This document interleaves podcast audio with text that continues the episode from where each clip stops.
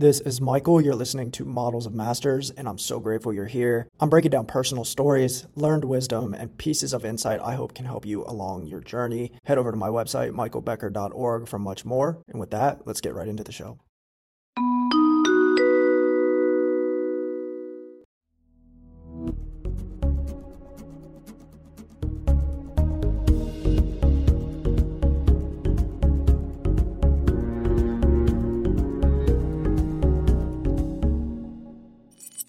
All right. Today I'm joined by Haylee Kalani McDonald, who has a very unique and interesting story I'm excited to dig into.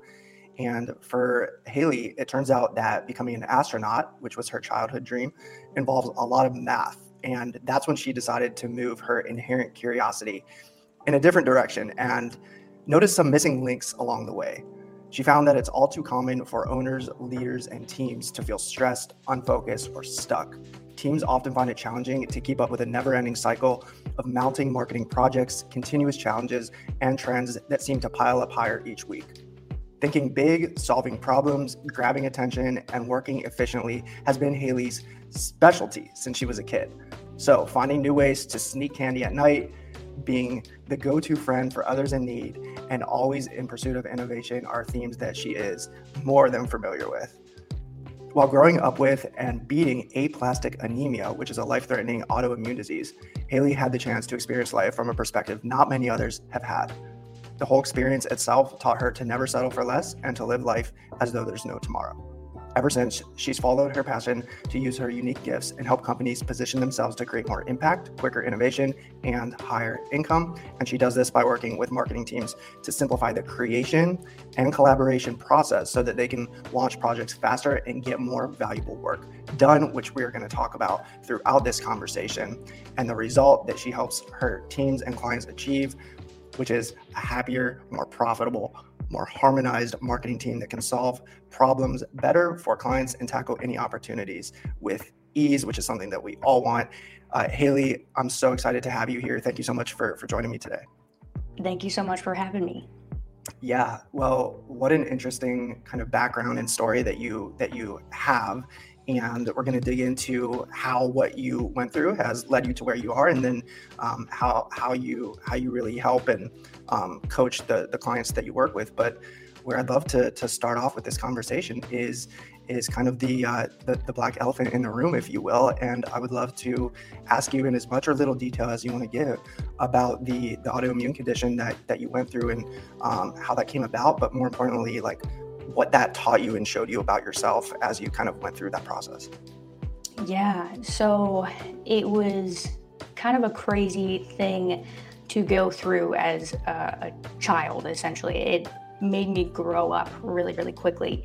And it all started, I was just a kid in elementary school and I had these this like intense bruising, and the bruising would come from, you know, knocking my hip into a desk, not even hard, or like playing basketball and it would hit my arm, and then just massive baseball-sized bruises would appear. Mm. And so teachers first noticed, and my parents first noticed, and were coming to me like, "Are you okay?" Like, are, are they basically thought I was getting beaten, and I was like, "Yeah, what are you talking about? I have no clue." And I was just a kid, so I didn't really question many things like that. I just thought, well, it is what it is. And hmm. so my mom, she took me to the doctor's office and it was happened to be on Valentine's Day. And the night before, you know, when you're in elementary school, you make those like Valentine's what are they boxes where you drop the little cards into there and stuff and we had a i don't know if it was a competition or just for fun but we were in charge as kids of like making the coolest little Valentine's box there is. So I had created this like alien one, and I was so excited to go to the school the next day and show everybody. But I had the doctor's appointment that morning. So I woke up, went to the doctor. I thought it'll be a checkup, go to school, get my candy, come home, everything's all good. But at the doctor's office, they did the the standard procedure, you know, check my heartbeat, all that stuff, um, and then started to look at the bruising. And I also had what was called petechiae, and it's essentially what I then found out was popped blood vessels underneath the skin. And it would happen just with a, a minor scratch of the arm, it would just be petechiae everywhere. And after that, they had called in all of the other doctors and pediatricians in the office to come take a look. And that's when I was like, this is not normal. Um, right. That doesn't normally ever happen. So they had me do maybe it's TMI, but had me go like pee in a cup, blah blah blah. Um, and I remember peeing straight blood, and it was terrifying. And I came back into the room and started crying in front of my mom, and she was nervous too because we just had no idea what was happening. And so the doctor comes in and says, "You need to go to the hospital right now. Here's a doctor that you're going to go see, and you need more tests done, basically. So mm-hmm. instead of going back to school and getting my Valentine's, I wound up staying in the hospital for what became like two, three, four days. And after numerous testing, I had this incredible doctor who was super sweet and all of these great nurses. But they sat us down and they said, Look, your child has aplastic anemia, which is a mm-hmm. life threatening autoimmune disease very rare. We don't really know what it comes from or why it happens, but the cells inside of her body are attacking each other. Mm. So it, it, was, to, to put it into perspective, similar to leukemia or um, any other autoimmune disease. And my life really changed from that moment. You know, I, I, because I was a kid, I didn't really understand the severity of it. I just kept thinking, I'm going to go back to school. I'm going to go back to school. I'm going to see my friends again. Um, and in hindsight, I really do think that that was a large catalyst for, even though I went through it for a period of four years, most of the cases of people who have aplastic anemia, it lasts for their entire lifetime. Uh, and for me, it was it was such a short experience that I think a large part of it, beyond the incredible doctors and all the things that we did, um, they did to help me, was just my mindset of like, well, it's not going to be forever. It's going to be fine. Right. Um, and that has carried with me through today of like if I'm ever stuck or if I'm feeling frustrated or if I think things are super shitty, I'm just like, it's going to be better at some point. I don't right. know when, but nothing really lasts forever. So mm-hmm. that's the approach that I've taken ever since then. Uh, and I, it, it really did change a whole lot of my perspective on, on life and, and relationships and mindset and a whole domino effect of things. Yeah. Thank you for sharing that. Yeah, I, I'm a big believer as well in in these these abstract terms like destiny and um, you know life scripts. I think that we we we do choose the the things that we experience at a higher level to go through, especially the the more significant things that come our way. And you know, our soul wants to grow through us, through through these um, through these challenges that it presents to us, or rather that that we chose for ourselves again at a higher level. But I'm curious, what is your perspective on your purpose and how did it um, how did it evolve after having i guess come out the, the other side of, of that experience? And was there ever a moment of awakening that um, that came over you during the course of that? You know i don't think that there was ever a moment of awakening or or a aha or an epiphany during that time. And i think it was just because i was so young everything was kind of an epiphany right? Like you're still learning so how old were you? you were in so i was um, when I first got diagnosed, I was in elementary school, but I think I was in like fifth grade. Um, so I was probably about nine, and then yeah, eight or nine, and then it lasted through till I was about eleven or twelve.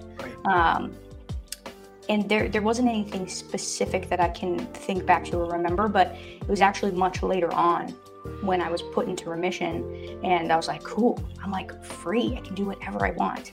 That I started to wonder and be more curious about like purpose and, why am I here? And I think that that's uh, it matches with the age range too. That's what that's where we start to figure out like, okay, what are we doing here? What is all of this stuff for? And a, a large part of it was I was on so much medication that they inevitably have side effects and I blew up like a balloon. Like I was like almost, I think I was like 140 pounds as a 10 year old kid, and I'm 5'2, you know? So it's like, it, I was overweight. I was going through this awkward phase in my in my middle school era and people weren't very nice to me and so I think that in combination with aplastic anemia and going through it really shaped my idea of who I want to be and how I think others should be treated and the ripple effect that that has on our life and other people's lives as a whole. Right. And eventually, I, I don't think it was any one moment, but just like everything in life, it's a series of very small moments that one day you wake up and you're like, oh, okay. And I think um, it was it was after I started getting into meditation a bit around my senior year of high school and then beyond is wondering why do good things happen and why do bad things happen? And does that even really matter mm-hmm. labeling them as good or bad? Um, and the the answers that i just kept coming up with were like it doesn't really matter. And we give life meaning just by existing and having thoughts and opinions. Right. and so if i can be in control of my thoughts and opinions that will give my life purpose. Um, and which snowballed into me um, you know as i was i was working in the music industry actually at that time at a recording studio in Seattle and I knew I had wanted to move into like an entrepreneurial direction. So when I was working at this recording studio, you know, there was I was surrounded by really talented people and they were really struggling to make any money off of what they were doing, including myself.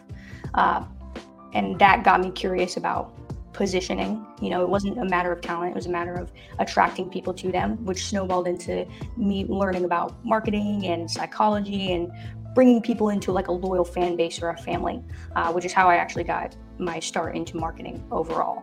But during that process, why I bring that up is I from an outside perspective, people like, what are you doing? You're you're in fitness, you do music, you're in marketing. Like they try and say this is the one thing that you should be doing. And I just thought, well, I have many interests, many passions, and I think I'm good at many different things. So if I can support other people through those passions and through those skills and through those ideas, that was my purpose to just do what I was good at and have that have a positive impact on somebody else, which is a long-winded answer to to what you were saying. Yeah.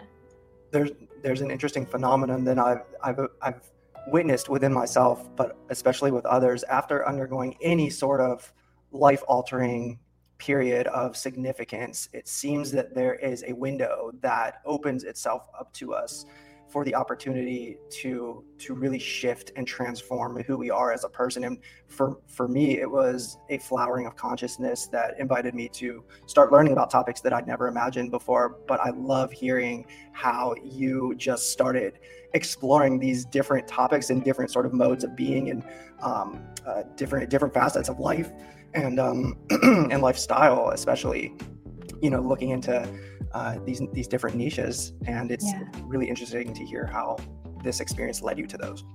Yeah. When was the period of time where you went through that flowering of consciousness? What age was that? Yeah, it was it was actually more recent, back in 20 late 2018, and then um, really kind of getting it initiated in 2019. Um, mm-hmm. So I was late 20s when that happened for me. Was there anything in particular going on in your life at that time that you look back on and you think had supported that, or it was just almost in some sense, um, for lack of a better word, random? That's such a great question. You know what? In hindsight, like, so when I was undergoing it, I just I, didn't really have the presence of mind to look at the surrounding circumstances and be like, hmm, what what catalyzed this? I, I was with an ex girlfriend at the time, and um, like we had kind of started the journey together, so that's kind of what I attributed it to. But looking back now, I think what there was even more than that was this background and mounting pressure that I was feeling internally that I don't even I don't even know if I vocalized it or was aware of it myself back then, but um, just kind of a, a general sense of dissatisfaction with the path that I was on and that had been laid out for me. I was working in a corporate job that it was just like meh, it was okay. It wasn't something that I loved or that I was passionate about, but I was so conditioned and programmed by that path that I didn't really think to question it or to look outside of it and say, what are these other options and what are other people doing out there and how are they doing it? I was just kind of living in my own lane. And for me, like, there was definitely periods of pain. Um, a lot of it was related to relationship and struggling to find what I thought that I needed or wanted at the time. And, um, you know, a lot of going out and partying and drinking and all that stuff throughout my 20s that I think just um, wasn't beneficial and was in, in hindsight, like I got, I actually got a DUI in 2015. And I think that was an opportunity for me to, you know, turn my head and, and kind of wake up. And I, I didn't do so fully at that time. And so a few years later, I think the door had been opened and um, finally I was able to kind of come out of that stupor and um, see the sun.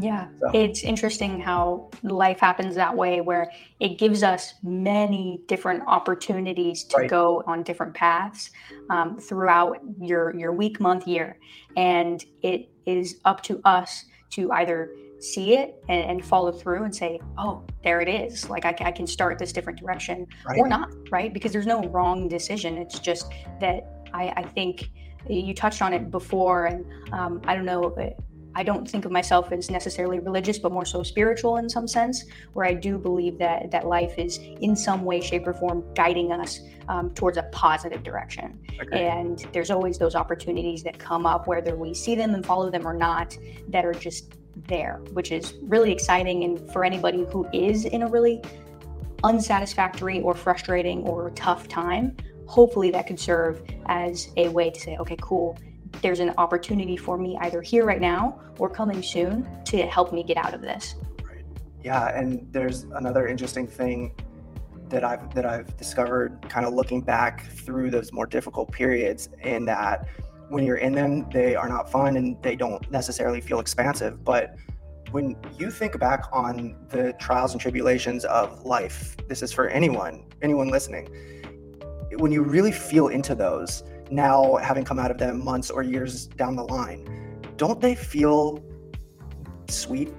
And some some may be bittersweet and some may be sweet. Like the good times may be sweet but the bad times you made it and you survived it. And there's a certain flavor to any experience that we come out of that takes on a, a richer quality i think as time passes. And to your point haylee that, that you brought up earlier i really i don't think anything is is bad, and I don't really think anything's good. I just think life wants us to experience a spectrum of emotions and experiences to allow us to really feel and see who we are against the backdrop of those. And so, something else that I've kind of been been looking at myself and an interesting thing.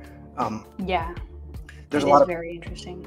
There's a lot of power in in pain and I guess also in pleasure. You know, if if we can always come back to kind of seeking growth and and an expanded perspective through both of those things. And creativity which is something that i know we're both super passionate about is another skill or quality that i, I believe can be ignited through through experience. Um, and i'm wondering for you kind of leading into the whole business and entrepreneurship side of things which is where your you took your your journey in the, in the years that would follow like how how have you seen your creative faculties, I guess, start to blossom and come forth more after coming out of that chapter? You know, it's it's funny because I think that there was a period of time where I at least felt like my creativity was starting to diminish. Mm. Like it was it, I started feeling more constrained in my creativity.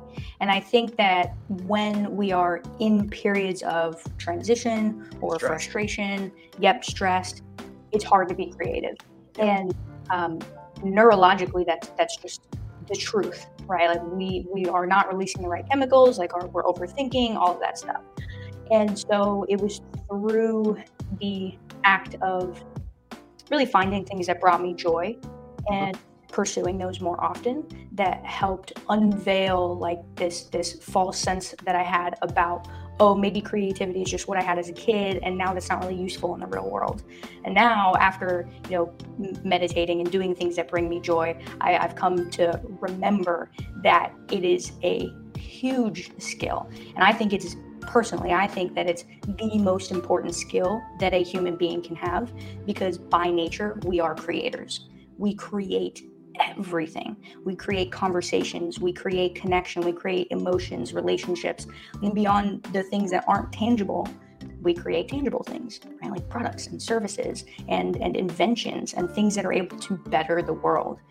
And you know, I, I am I'm trying to remember what your exact question is so I can answer it. But uh, creativity is something that we inherently have, but we can also strengthen yes. if we feel like we're not good at it, right? Like people say, like, "Oh, I'm not creative," and I think a lot of the times when people think of creativity, they think of art, like painting, singing, music, like all of the other stuff, and those are acts of creativity.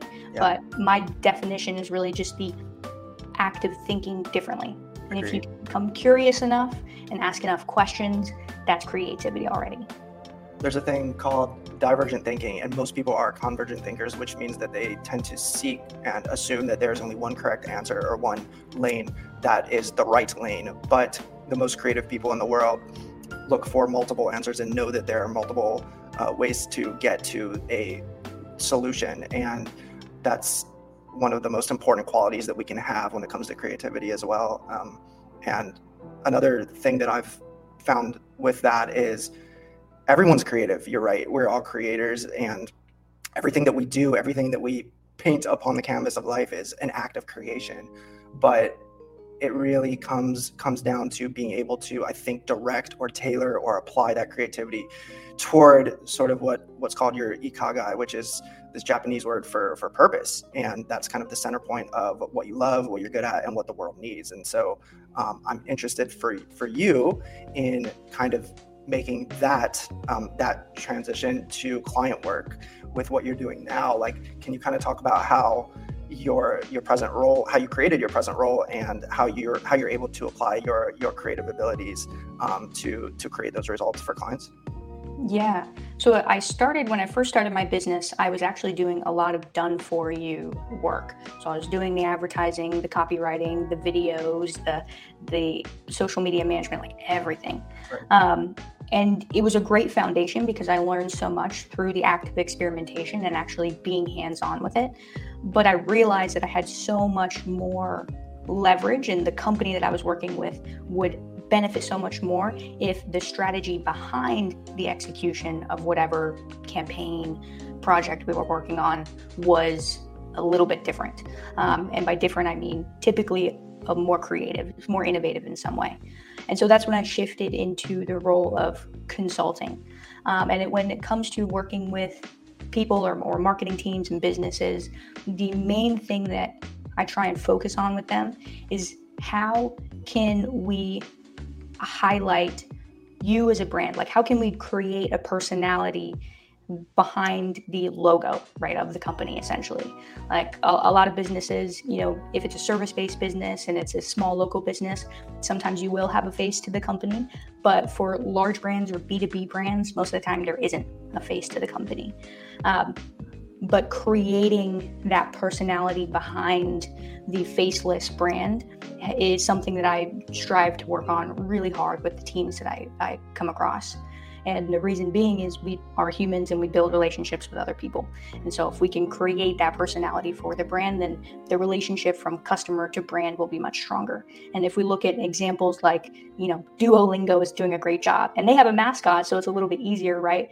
But if you look at like their TikToks, like people love the Duolingo owl. Why? Because it's a it's got a personality. Mm-hmm. And regardless of what the app does, right? Like you're learning languages and stuff, which is great, but people are attracted to it and think of that first because there's an element of relationship already built without ever having to talk to a real person. Right. And I just published an episode about this. That's something that AI can't do and that it won't be able to do well anytime soon. And so the advantage goes to real humans that can figure out creative ways to connect with other real humans in ways that are human. And the more you're able to do that as a marketer, a consultant, a business owner, the more leverage you will have and the greater advantage you'll have in the marketplace over other companies or the firms that are deploying those AI solutions to try to tackle those point those point pro, uh, projects or areas of business because they're just they're not going to do it as well. And I think we're still in a point where like if some if somebody tries to automate something or use AI on something, really astute, detail oriented people can tell. Like you can still tell when somebody's doing that. And so the skills that you're talking about in telling the story behind the brand and forging those real connections are, I think, becoming more and more higher fidelity skills in the marketplace. Mm-hmm. I totally agree. And I think, well, actually, it led me to a question that I had earlier when you first started talking about AI piece of it is where do you think that we can leverage AI the most in specifically creative fields um, for things that are already seemingly being replaced, like copywriters or video editors, and leveraging it as a tool versus you know something that's just overtaking a job. What's your perspective on that? Yeah, I mean, such a good question, right? I think to your point, like people like copywriters and people that, that if you do any sort of rep- repetitive menial writing or even ideation process because ChatGPT it does more than just write content now. It, it's literally able to come up with ideas and strategize. And if you've used it, you know that you can ask it to churn out 50 ideas for names or topics or or uh, uh, ideas for for a campaign, and it'll do so in 10, 15 seconds. And so what's that what that is doing it, it it is compressing the market space and the available um, the people that are available in the market that used to do those things are now going to be phased out and or forced to find different skills. And so the, the biggest thing we need we need to be thinking about as marketers and consultants ourselves i think is how do we upskill ourselves above and beyond what the ai is doing? And what are the areas again that you know that, that it's not as good at? And there's a lot of tools that are coming out that can do video, but they're not there yet, in my view, of like what we can do and like what we're doing here, Haylee. Like AI can't do this, and so how can you create a differentiated skill set that is more human, more and more and more human by the day is going to set you apart. Um, but things like copywriting, you know, even coming up with topics, stories, campaign ideas, like we should be we should be supplementing AI to to help us with those things. And again, people that used to rely on those skill sets are are going to be phased out. So um, that's kind of my perspective on that. What what are your thoughts? Yeah, I, I completely agree with you. And I think at the end of the day, it really comes down to what we were just talking about, which is like that human to human relationship and how AI can actually help us do that easier. Yeah. And whether that's freeing up our time so that we can do things like this, um, so be it. Or, or uh, what I was listening to this podcast episode. I think it was the Joe Rogan podcast, and I don't know who the guest was, unfortunately, but he was talking about how at some point, you know, technology is going to advance so much that the jobs, things that are task related, can just be done by AI, robots, like whatever. Um, and humans will resort to essentially just entertaining each other. Everything will be a form of creativity and entertainment. And so, like this whole episode on, on creativity, leveraging that as a skill has been is now more valuable than ever because the creative aspect of human to human relationships, contact, entertainment, that's what's actually engaging to us. Like nobody wants to watch two AIs just like talk to each other, you know? And so the more that we can create and honestly just have fun and involve other humans in that fun, I think that it, AI will be irrelevant to taking over jobs and stuff. As long as your career path or what you want to do or how you want to monetize your skills is in relation to bringing other people into your sphere of fun right. And what i'm hearing when you when you describe that is basically and i'm translating this now to more of like a social social media context user generated content um, going live with other people and co-producing or collaborating to create human content. Um, telling personal stories in the way that we're doing today is something that no machine will be able to do if it doesn't have that context or the ability to reach back in and pull that experience forth. Are there any social media trends or tactics that you are really keen on and that you see kind of coming to the forefront um, moving forward? The biggest thing that I see working extremely well, which ha- has always worked well, but I think more influencers, more creators, and more companies actually are starting to um, really double down and put time, money, and energy into this, is involving the audience in the decision making process, in the creative process, um, in just conversation. Like if you have if your audience has a say in your product or in your service or your next campaign or like you said live streams the involving of those two people um, or the brand and the, the audience is the biggest trend that i see and the most valuable trend that i see um, beyond you know when we think of trends i think we think of trending sounds and like video ideas which are yeah. great but they always eventually fade out but what doesn't fade out is building a really solid connection and relationship with people um, and ryan serhant says you know people don't like being sold to they like shopping with friends and brands need to become a friend to their audience and friends yeah. have conversations friends yeah. give each other advice friends, you know, they do fun stuff together. And I think that we will see more events happening uh, around brands and audiences coming together. We will see more live streams, Q and A's. We will see more stuff, um, not from just B2C, which we're already seeing, but B2B as well, which I think is hugely important. And B2B is falling behind in in that trend. Yeah, something I've been thinking a lot about too is is like customer activation and I'm seeing a lot of, I guess, more solopreneurs, coaches, and consultants, but also some brands are starting to move into this too, is creating communities or forums that can kind of serve as these waterfall type communities, meaning you create the thing once, but then you can tap it over and over again to provide value. And it's it serves as a two-way exchange. And um, like LinkedIn groups, I think could be one high leverage format for B2B groups around or B2B companies around that. Um, for B2C and the solopreneurs, like Facebook groups obviously have have really started to to I guess I think they're probably just past their prime in terms of maybe effectiveness, but I think the opportunity is still there. And then, you know, tactics like webinars and it, I think are, are still very much alive where you can bring people together and it can be a value value additive, but also collaborative um, community space. And uh, so so that's really really really a couple uh, a couple things that I'm seeing as well. And just just tying that in as well to to driving business and ROI, right? Um, those I think the companies that can commit to investing in projects like that that maybe don't have a direct tie to revenue or an immediate sales outcome. Some of them might like sales webinars can can be tied to that and, and conversations from say facebook groups. You know you can definitely tie back but um, the brands that are willing to kind of invest in those in those plays are going to be the ones that i think win in the in the long term but in terms of driving roi and making those those decisions how do you kind of think about and consult the companies that you work with um, around really driving business forward in those ways mm-hmm. the main thing is getting in alignment on short-term uh, objectives versus long-term objectives. I think everybody wants the long-term objective, but often we default to looking at, at the short-term numbers on if we're actually making progress to get there. But just like life, things go up and down yeah. every day, every week, every month, every year.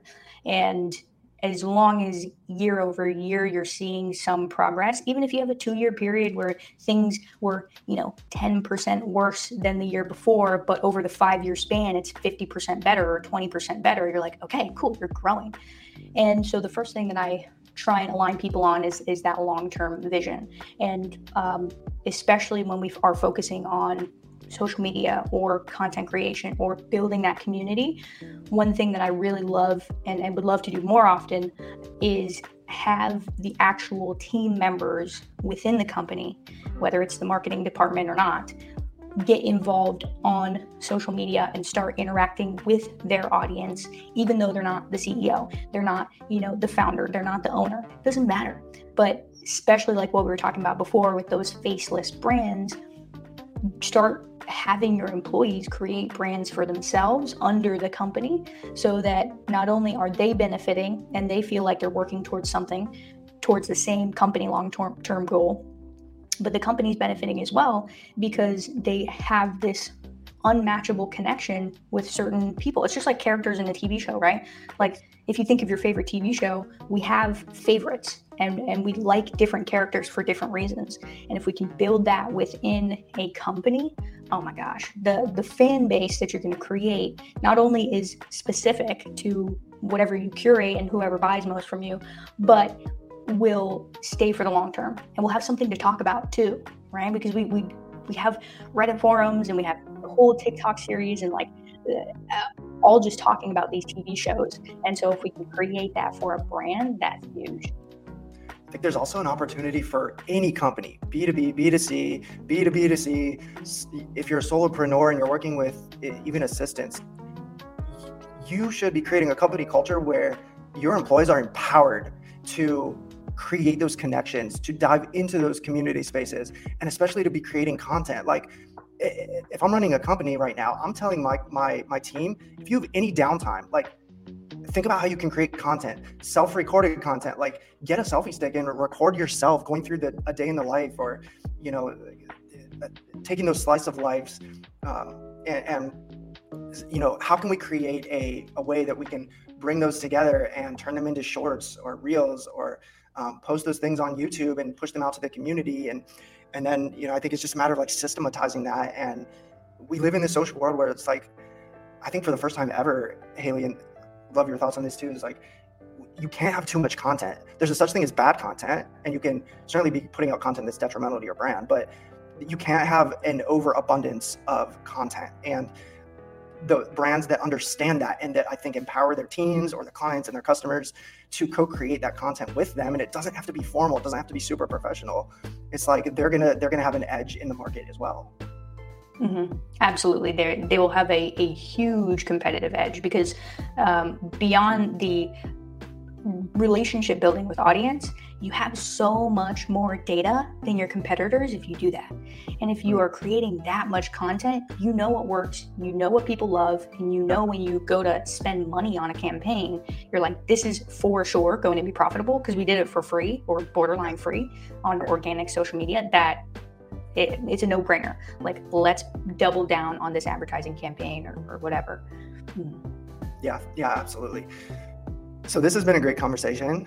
I think that that is all of the questions that I had for you. But is there anything or any topics that we didn't get to today that you wanted to make sure that we did or that I didn't ask about?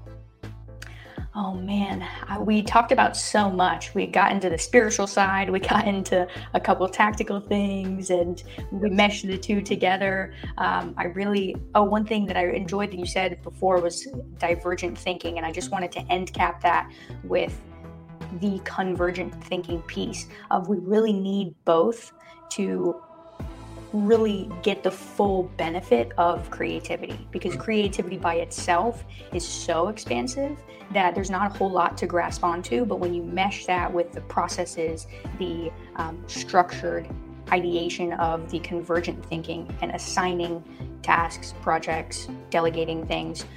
On the convergent side, that's when we're bridging that gap between idea and actually turning it into a real thing. Um, just wanted to end cap that. But no, this conversation has been incredible, and I'm, I'm glad that we were able to have it together.